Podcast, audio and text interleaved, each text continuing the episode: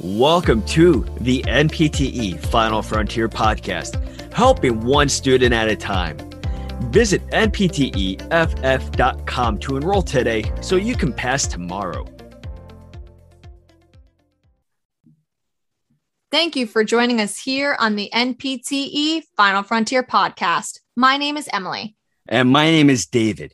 Today, we will be discussing a question covering Trendelenburg test and gait. Here is the question A physical therapist is performing a gait evaluation on a patient.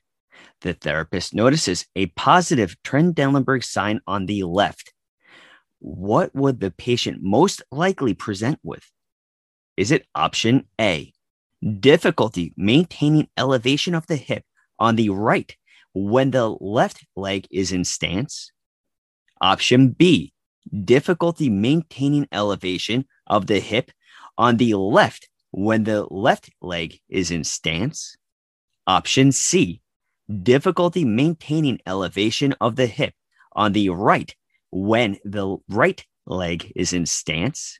Or is it option D, difficulty maintaining elevation of the hip on the left when the right leg is in stance? Now I will be breaking down each option choice. So, option A is difficulty maintaining elevation of the hip on the right side when the left leg is in stance phase. Right away, we can determine that this is the correct answer because a patient with a Trendelenburg gait would have contralateral hip drop from the side of the weakness. Therefore, in this example, the patient would have weakness of the left gluteus medius muscle making it difficult for them to maintain elevation of the right hip during weight bearing on the left side.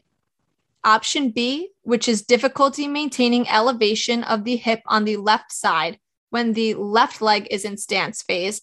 And option C, which is difficulty maintaining elevation of the right hip during right sided stance phase, are both incorrect because you would have difficulty maintaining elevation of the pelvis on the contralateral side, not on the same side.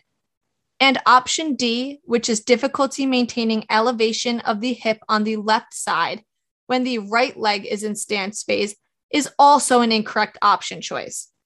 This is because right gluteus medius weakness would cause a left hip drop during stance phase on the right leg. So, again, just to review, the correct answer is option A, which is difficulty maintaining elevation of the hip on the right side when the left leg is in stance phase, which again would be weakness of the left gluteus medius muscle. Awesome job, Warriors. And now that you understand Trendelenburg test and gait, here's a quote from Les Brown.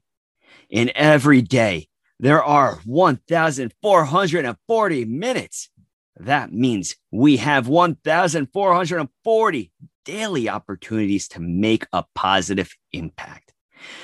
You have all worked with patients out there. You have all done positive deeds. And guess what? You're going to keep on spreading that positivity from patient to patient, changing the world to make it a better place. But guess what? That positivity, it starts with you and it starts inside of you. So keep that mind positive.